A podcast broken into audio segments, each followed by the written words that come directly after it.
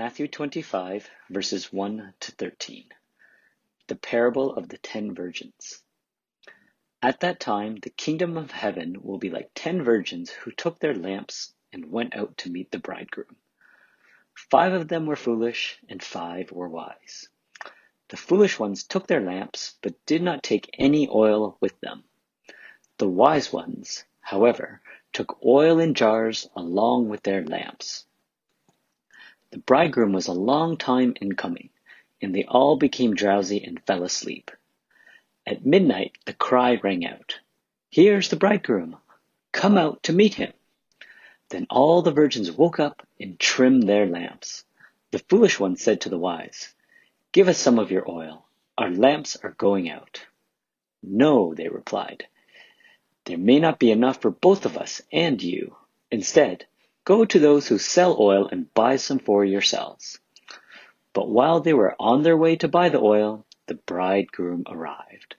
The virgins who were ready went in with him to the wedding banquet, and the door was shut. Later, the others also came. "Lord, Lord," they said, "open the door for us." But he replied, "Truly I tell you, I don't know you. Therefore, keep watch, because you do not know the day or the hour." Good morning. I can see from your faces you're wondering, what is she going to say about that? I love those passages in the Bible that make you wonder, one, either what was Jesus thinking when he said this, or um, two, what, what do we do with that today? So I'm very excited to talk about this parable today. Before we do that, uh, let's come before God and still our hearts.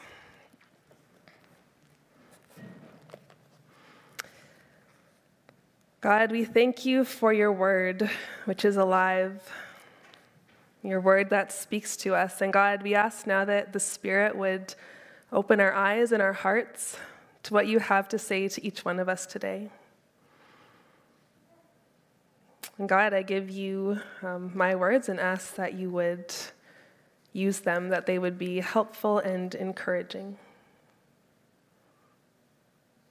We ask this in Jesus' name and by the power of your Spirit. Amen. So how many of you have been to a wedding before? Great. How many have had your own wedding? Okay. And was anyone ever at a wedding where it started very late? All right. I want to hear those stories. I won't ask you to tell me now. Um, but I, yeah, I think it's funny that we have this day that we plan for, um, you know, sometimes months, sometimes years in advance, and it's still a time where you're starting late. For my own wedding, I don't think I was late. Um, but if you ask Bruce, he would tell you that I was quite late. Um, and it wasn't me. I was actually waiting for our guest to arrive. So I think I was maybe ten minutes late walking down the aisle.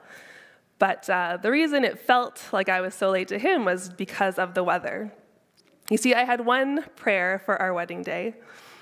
I found this beautiful garden that I wanted to get married in, and um, we planned the date for the beginning of May. So we all live in Canada. The beginning of May, it can be nice, but it can also be snowing or raining. And I had this beautiful garden. There were, um, you know, buds that were starting to come up, and this greenery and these winding pathways. And that's what I wanted for the ceremony. There wasn't really a backup plan, so that was it. So I said, "God, please let us have good weather on this day."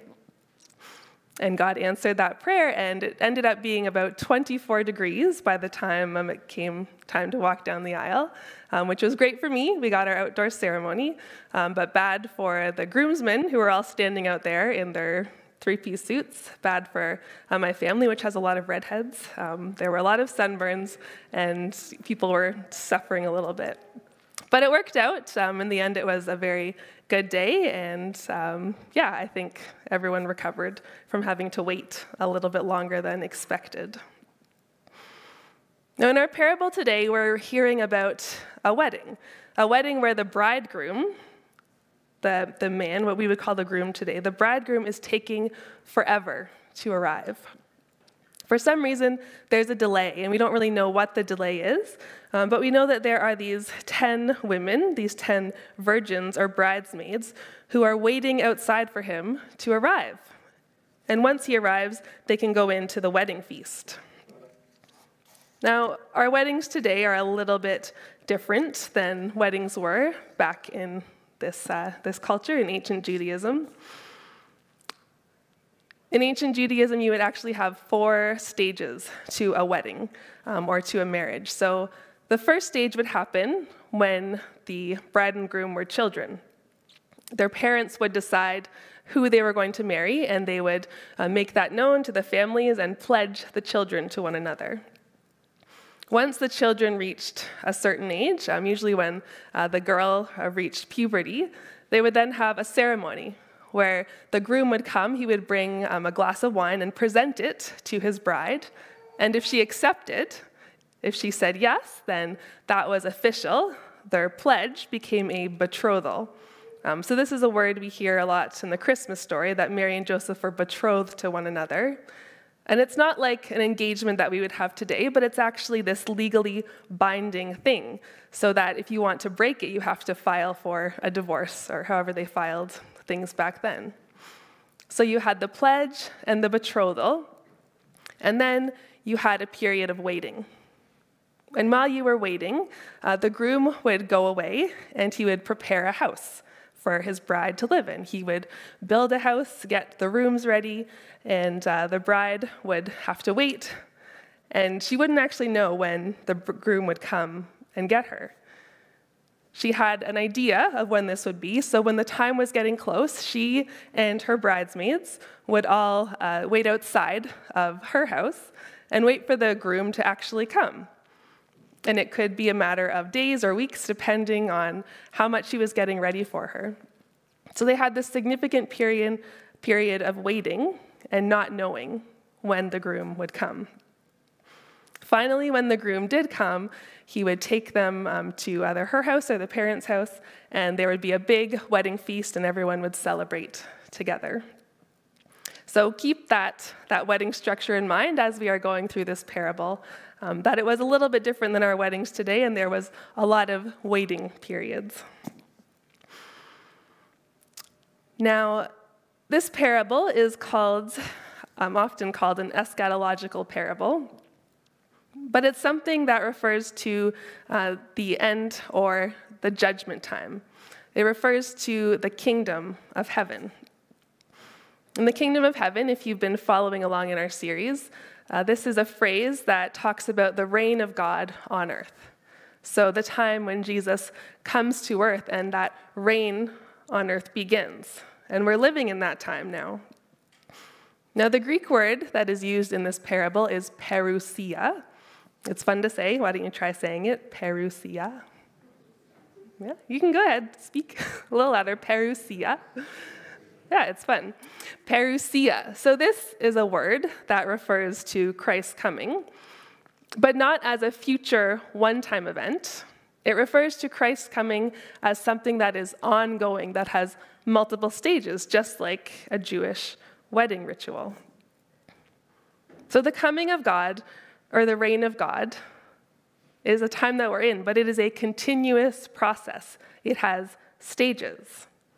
And if we think of the parousia in wedding terms, right now we are in this time of betrothal, where we know that the groom is off preparing a place for us, and we're waiting. We are waiting eagerly for him to arrive and to take us to the wedding feast. This is what it means to be waiting for wedding day.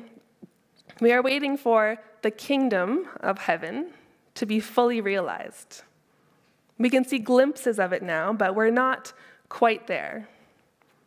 The world is still in trouble. There's a lot of brokenness, a lot of division, a lot of pain.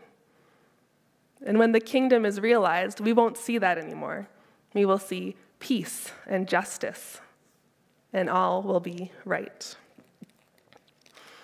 Now, I want to talk about this group of women that we read about.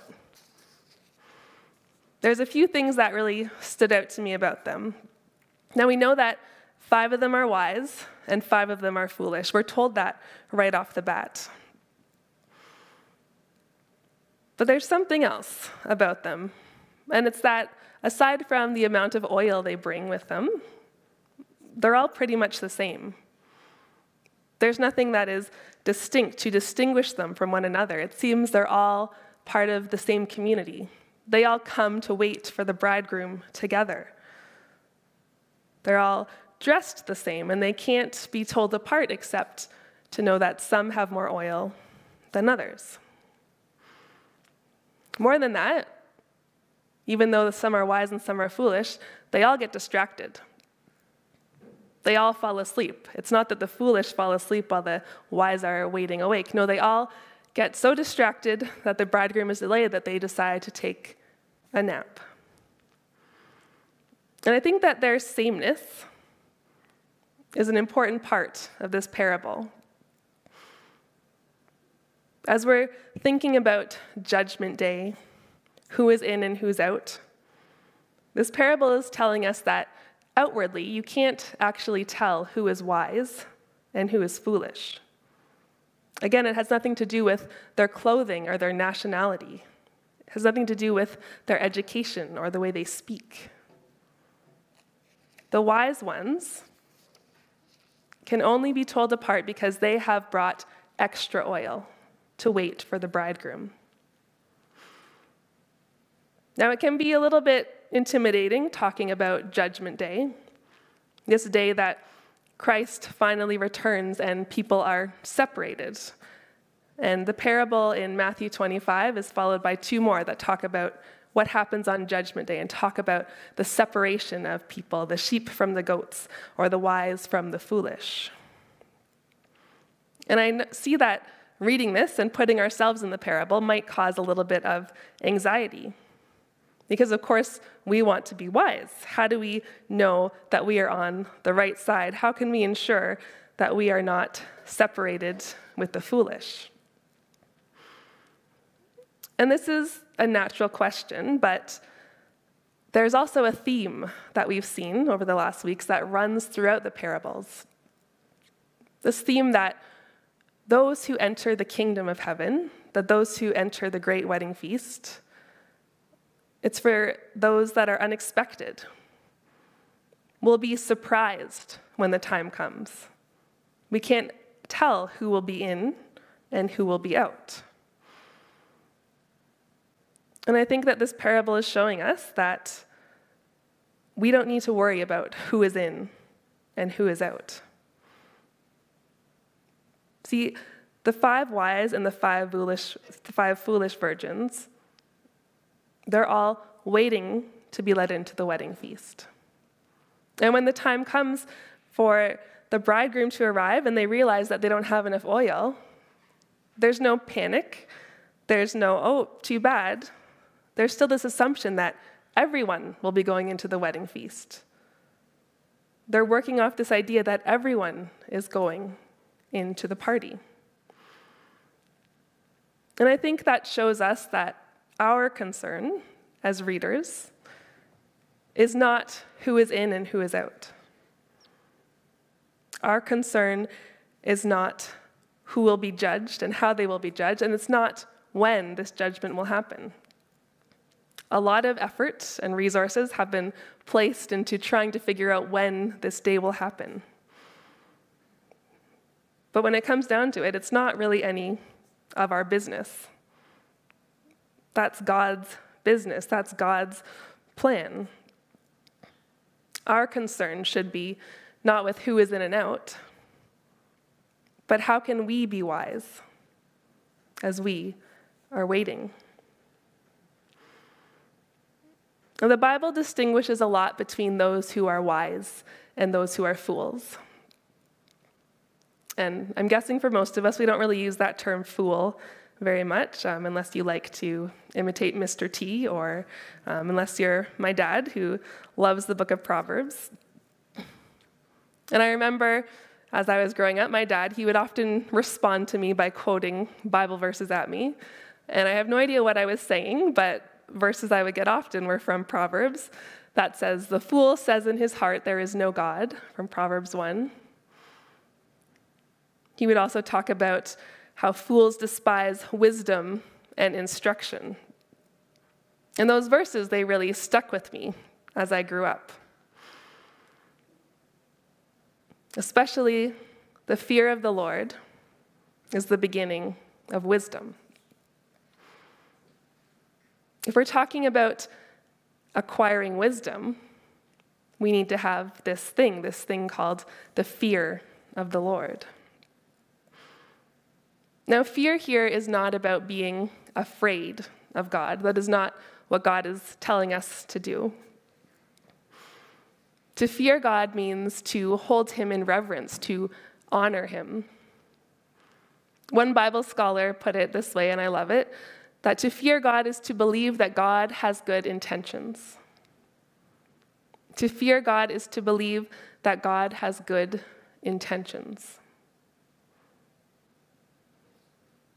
To be wise, then, is to believe that God is who he says he is, that he is who, who we see revealed in the person of Jesus Christ, that he is who we see when we experience the power of the Holy Spirit. To fear God is to believe that God is good and that God wants good for us. To be foolish, on the other hand, is to reject God in our hearts. And that's an important piece too, this rejection of God in our hearts. It's not an outward thing that we can see. It's not something that we can even see in other people. It's something that we know about ourselves and that God knows about us. You know, we can go through the outward motions of Christianity. We can say the right things, we can know the right verses, we can wave signs that say, yes, Jesus is Lord. But that's not what God is looking at. God is looking at the state of our heart. When it comes down to it, what do we believe about God in our hearts? And we have these, these ten virgins, these ten women who are carrying this extra oil. And as I read the parable, that's what I really see is that extra oil that they have. It's that intimacy with God. An intimacy that we are given with God through the power of the Holy Spirit. You know, the Holy Spirit is the one who, who opens our eyes to the truth about God. The Holy Spirit is how we experience God today. And I want to take a moment just to uh, talk about who the Holy Spirit is, because I've had this experience that when I tell people, uh, yes, I attend a Baptist church, more than once they've said, oh, so you don't believe in the Holy Spirit. And they kind of whisper it. But I say, no, no, we do. We love the Holy Spirit. Um, we're very, we're tight with the Holy Spirit. So I don't know where this perception came from that Baptists aren't all about the Spirit, but uh, that's okay. So just to, to bring it down for a minute, we're going to talk about who the Holy Spirit is. So we have God who is revealed in three persons: God the Father, God the Son, and God the Holy Spirit. The Holy Spirit is described as the breath and the power of God. The Holy Spirit is the only person of the Trinity who is described in female pronouns. I won't talk more about that. That's just a little Abby bonus for you this morning. And the Holy Spirit was given to us. God revealed himself through Christ. Christ died and went to heaven and left us with the Holy Spirit so that we didn't have to be alone, so that we didn't have to do life alone. So while the Bible tells us that God the Father and God the Son are in heaven, it tells us that the Spirit is present and with us. The Spirit is here in this room. The Spirit lives within us. and that is God's presence and power on earth. The Spirit gives life. The Spirit comforts. The Spirit brings healing and reconciliation. The Spirit is the one who gives us unity when we have one thousand reasons to be divided and against each other. And it is the Spirit who empowers us in different ways at different times to respond to God and to participate in the reign of God on earth, to participate in bringing about the kingdom. So how do we get the Spirit? And this is something that Sam actually talked about last week, um, but in case you missed it, I'll just go over it again. But Sam gave us those verses, ask and you will receive, seek and you will find, knock and the door will be opened to you. And the passage continues that God wants to give his children good things. God wants to give us the Spirit. So we receive the Spirit by asking. We ask and we receive.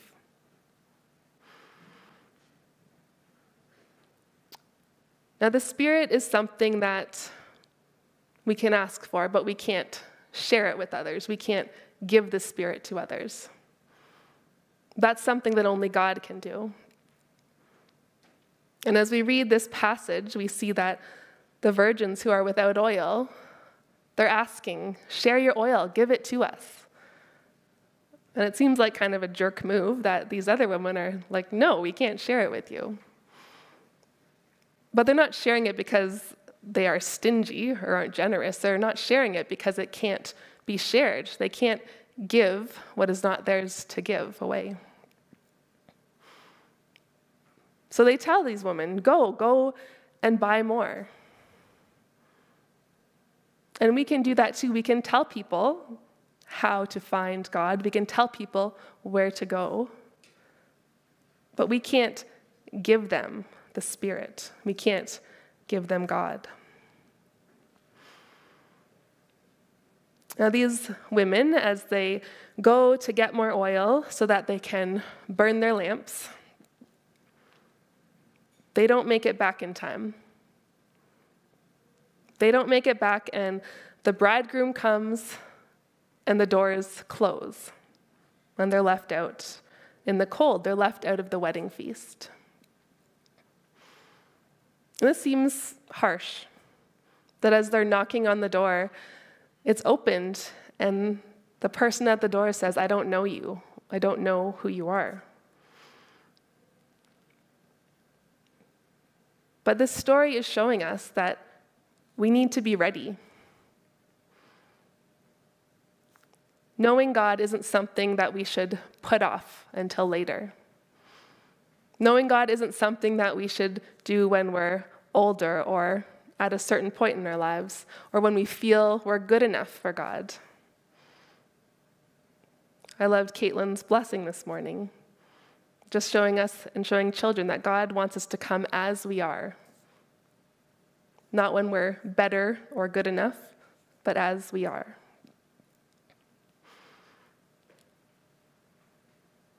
And this is what we're called to do, to be ready for this day of judgment that will come suddenly and unexpectedly.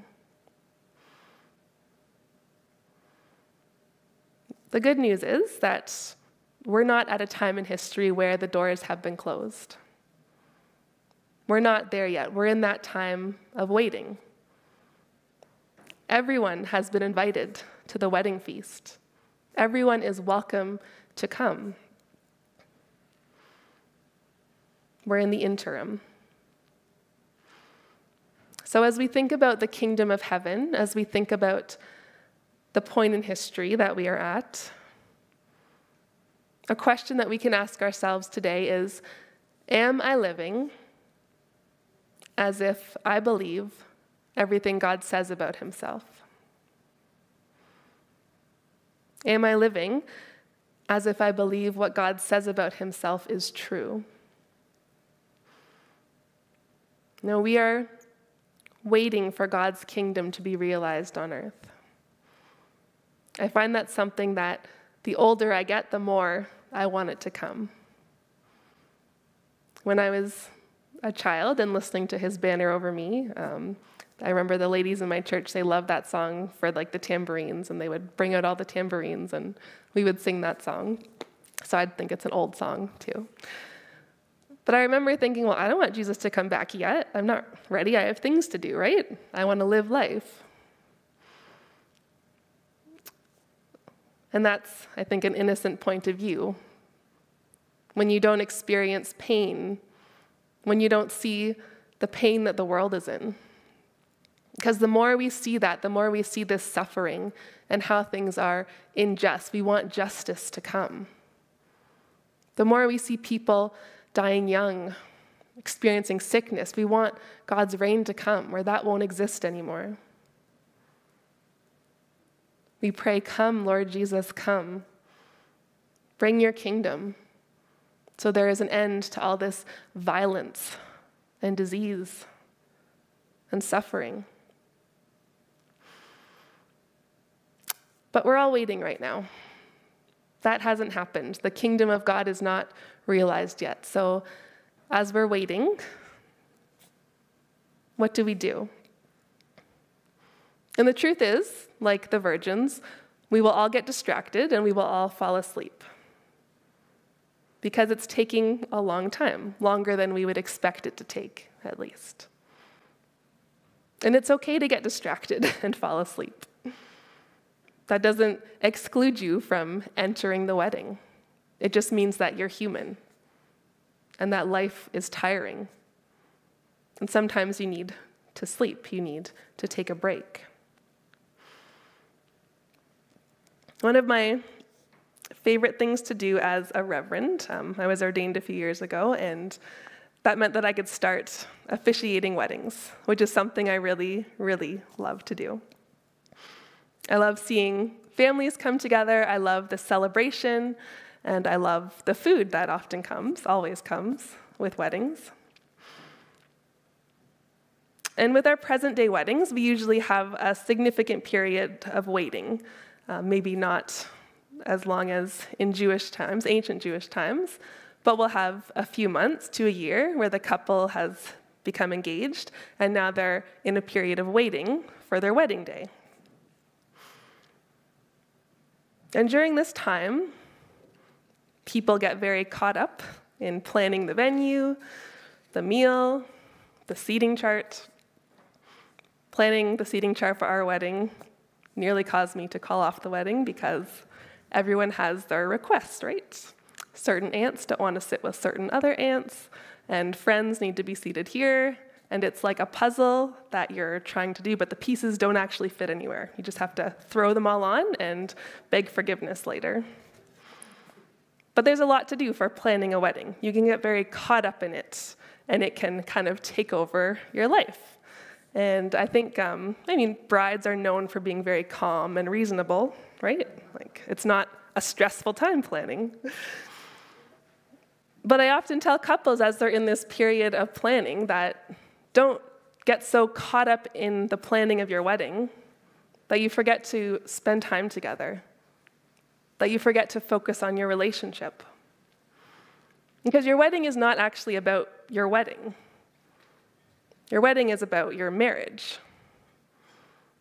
And while you want the day to reflect that and you want everyone to be happy with where you're seated, what you don't want is to get to your wedding day, have it go off perfectly, and then you get on with your life and realize you don't actually know the person you married anymore because you were so focused on the planning that you forgot about the relationship.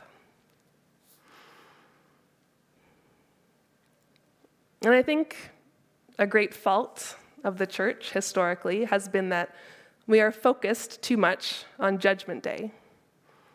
That we are focused too much on who is in and who is out. And we want to divide people up accordingly. And this can cause us to forget that God gave us Jesus for our good. And Jesus is not just a ticket into heaven. And Jesus offers us a relationship, a relationship that we can have by the Spirit of God. And it's a relationship that requires time. It requires a daily living with and being with and listening to and talking to. And this Spirit that we get, this Spirit allows us to participate in the bringing of God's kingdom on earth. Because as we look around us, we see that people aren't afraid of hell because they're living hell here on earth already. And they need to know that the promise of God is not some far-off future thing, but it is for right here and right now. So we can listen to and we can act in accordance with the Spirit. And if you want some homework, you can go on uh, to Matthew twenty-five and read the next two parables, because that talks about what happens when we live according to the Spirit. How do we act? How do we respond to God? But we're not going to talk about that this morning. Because the first step is having that intimate time to develop our relationship with God. When we pray the Lord's Prayer, we say, "Your kingdom come, your will be done on earth as it is in heaven." Now, these are the words that Jesus gave us to pray. And again, it's not a promise that one day things will be better. No, it's a prayer that, God, bring your kingdom here. Let your will be done here and now on earth as it is in heaven. And when we pray this prayer, we are asking for God's reign to be realized on earth. We are asking for justice to roll down like waters and righteousness like a never-ending stream. We're asking for the church to be an example of unity. We are asking for reconciliation and peace, and for love to have the final say.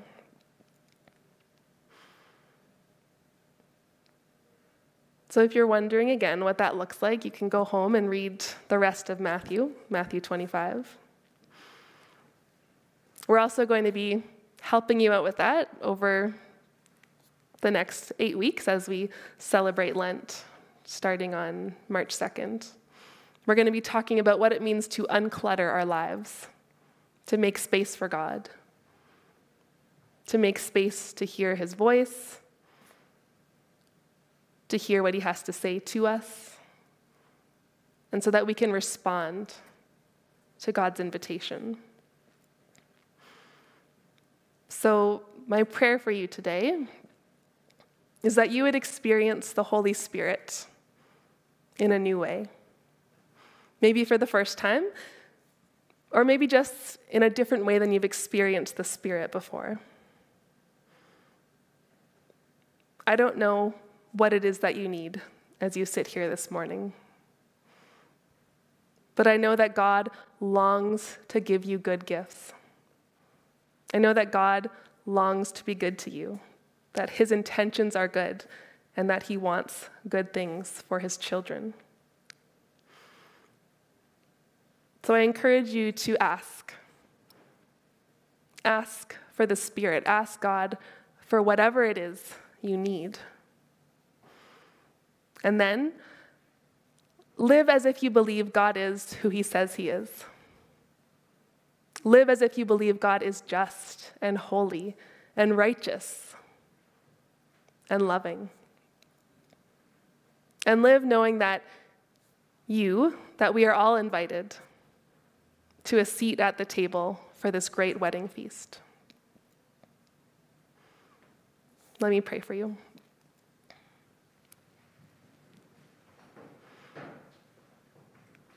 God, we thank you for the invitation that you have given us. And we thank you that you are good and that you will are good.